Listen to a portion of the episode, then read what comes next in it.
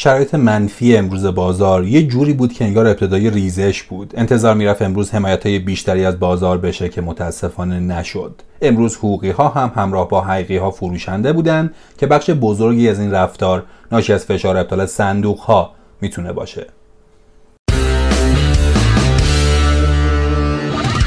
قسمت 382 پادکست بورس پلاس رو تو روز دوشنبه 22 آذر 1400 مهمان شماییم. ما تو این پادکست به بررسی روزانه اتفاقات بازار سرمایه ایران می‌پردازیم. شاخص کل روز با کاهش حدود دو درصدی به رقم 1 میلیون هزار واحدی رسید. شاخص هموز هم همین شرایط رو تجربه کرد و به رقم 349 هزار واحد سقوط کرد. برکت و کالا بیشترین تاثیر مثبت و فولاد و کگل بیشترین تاثیر منفی بر شاخص رو داشتند. ارزش معاملات خرد امروز در محدوده 3100 میلیارد تومان بود و بیشترین ارزش معاملات خرد رو فولاد و پالایش داشتند. بیشترین سهام پرتراکنش مربوط به فولاد و 60 بود و روند ورود و خروج نقدینگی حقیقی ها امروز هم 570 میلیارد تومان منفی نرخ دلار امریکا و سکه هم به ترتیب در محدوده 29670 تومان و 12 میلیون 985 هزار تومان قرار گرفتند. در پایان معاملات امروز 44 نماد مثبت بودند که از این تعداد 17 نماد صف خرید بودن در مقابل 573 نماد منفی بودن که از این تعداد هم 321 نماد با صف فروش به کار خودشون پایان دادن. تپکو و قناب بیشترین صفحه خرید رو داشتن و خودرو و حق تقدم دپارس بیشترین صفحه فروش رو داشتن. امروز 78 میلیارد تومان صفحه خرید و 799 میلیارد تومان صفحه فروش در پایان معاملات در بازار دیده می‌شد. سه قدیر و شاملا بیشترین ورود نقدینگی حقیقی ها رو داشتن و به پاس و شستا بیشترین خروج نقدینگی حقیقی ها رو ثبت کردند میانگین سرانه خرید و فروش هر کد حقیقی امروز 11 ممیز 9 میلیون تومان در خرید در برابر 20 ممیز 6 میلیون تومان در فروش بود. اما آنالیز بازار. بازار امروز شرایط بدتری نسبت به روز قبل تجربه کرد و با افت محسوس شاخص ها و قیمت ها همراه بود. تعداد و ارزش صفهای فروش رشد محسوسی داشت و هیچ صنعتی از گزند منفی ها در امان نبود و تنها تحرکاتی بسیار محدود در تک نمادهایی مثل شاملا و برکت دیده می‌شد.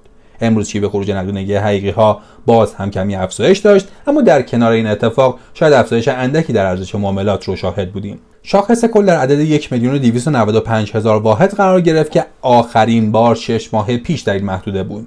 تراز سرانه معاملات حقیقی ها منفی 82 میلیون ریال بود که در یک و نیم ماه اخیر بی سابقه بود. اما کاهش نرخ ارز آزاد بیش از هر چیز تحت تاثیر سناریوهای برجامی در حال رقم خوردنه. اما این کاهش ها آنچنان sharp ی نیست و فعالان بازار ارز معتقدند که با توجه به اینکه هنوز اخبار قابل استنادی از توافق مخابره نشده احتمالا افزایش تزریق در بازار آزاد دلیل این اتفاق باشه. این تزریق ممکن از چند زاویه قابل بررسی باشه. اول اینکه ممکنه بانک مرکزی به صورت سنتی ارز به بازار تزریق کرده باشه اما این سناریو از احتمال کمتری برخورداره. دوم اینکه به نظر می‌رسه همون سناریویی که مدت ها پیش کارشناسان به از آن داشتن عامل کاهش نرخ ارز باشه. این سناریو چیزی جز نزدیکی ارز نیمایی به نرخ ارز آزاد نیست. قطعا این اتفاق تمایل و انگیزه صادر کنندگان رو برای عرضه ارز افزایش میده. نهایتا اینکه رشد نرخ ارز باعث تحریک فروش ارزهای خانگی و شناسایی سود توسط سرمایه گذاران در این مرحله است. به هر حال دلیل کاهش نرخ ارز هرچه باشه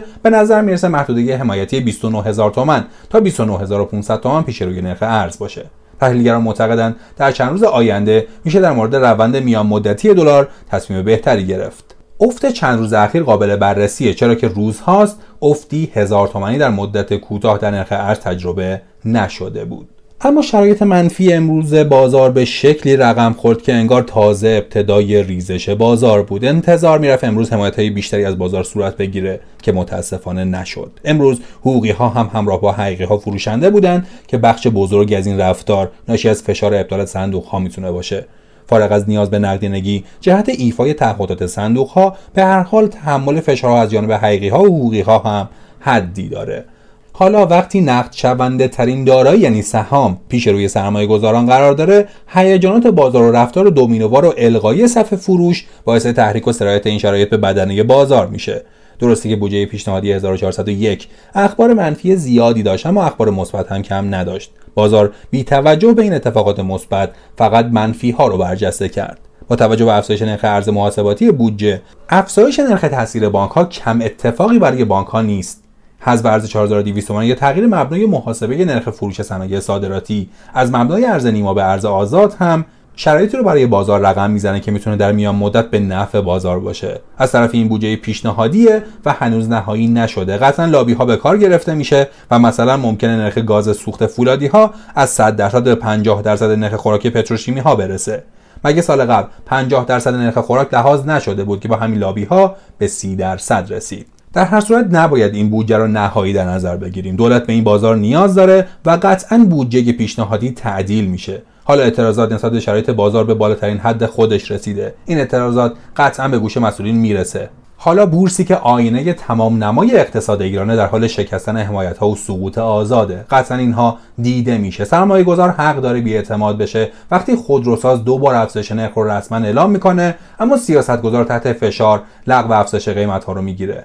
نمیشه انتظار منفی این اتفاقات رو بر بازار نداشت. بازار هم نسبت اتفاقات مثبت بی تفاوت خواهد شد. در این بین بعضی نظرات مثل بستن بازار یا اعمال دامن نوسان برای شاخص رو مطرح می‌کنن. فارغ از درست یا غلط بودن این پیشنهادات واضحه که شاخص کل به هیچ وجه نمایانگر شرایط پورتفوی افراد نیست و پورتفوی سهامداران در ریزش ها افت بیشتری رو نشون میده. این نوع محدودیت ها در گذشته هم تجربه شده و اعمال دامنه نوسان نامتقارن یکی از همین تجربه های تلخ بوده. بهتره به جای این گونه اقدامات و حتی اقداماتی مثل تزریق پول از همین الان لابی ها دست به کار بشن و بندها یا ابهام مرانگیز بودجه رو برطرف یا تعدیل کنن.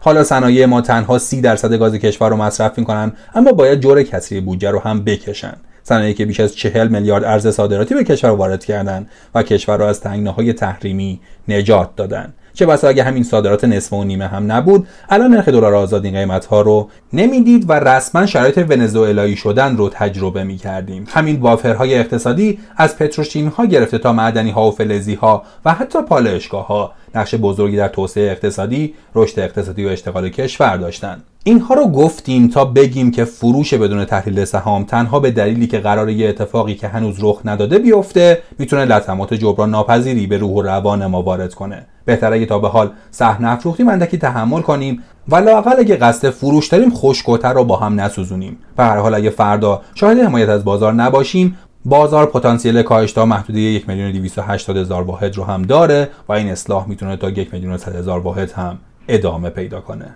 تحلیل شما از بازار تا آخر هفته چیه؟ فکر می‌کنید همچنان باید نظارهگر رنگ قرمز در تابلوی معاملاتی باشیم یا حمایت ها از بازار به داد بازار خواهند رسید؟